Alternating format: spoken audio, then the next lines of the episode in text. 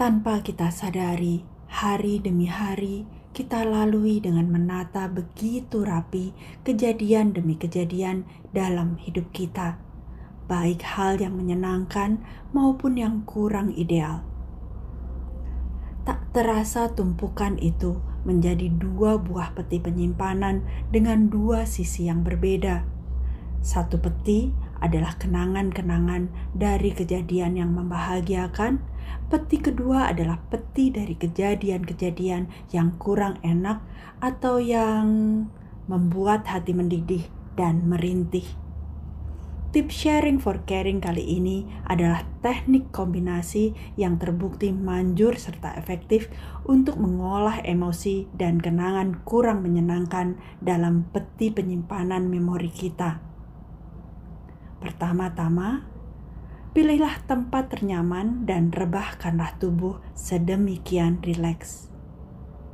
Lalu, bernafaslah teratur.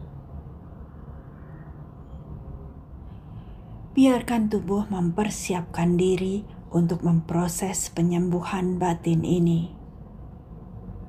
Lalu, dengarkanlah dan nikmatilah suara denting ini yang gemanya akan membawa sahabat dalam kondisi yang sangat tenang dan sangat nyaman.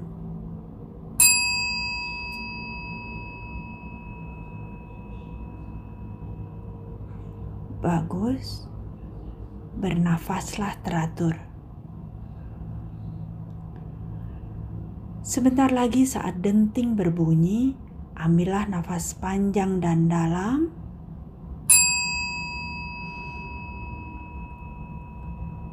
Lalu hembuskanlah perlahan. Uniknya, tubuh akan terasa berlahan-lahan malas dan ringan seiring hembusan nafas yang keluar. Bernafaslah teratur. Bagus.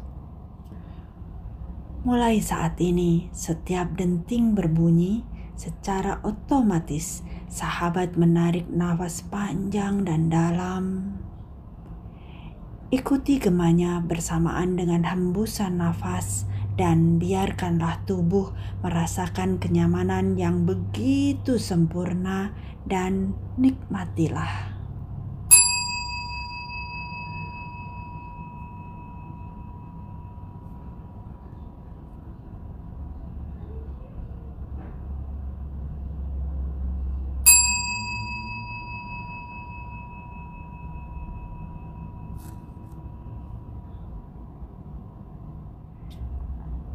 Sekarang saya minta sahabat membuka peti penyimpanan kedua, yaitu peti penyimpanan kenangan-kenangan yang kurang membahagiakan atau kurang menyenangkan.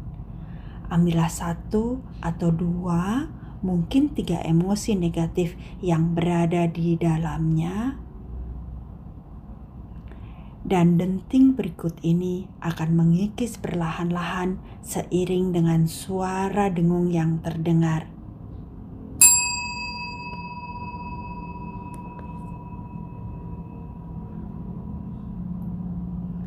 Dan sahabat akan merasakan kelegaan dan kedamaian yang sangat nyaman serta luas.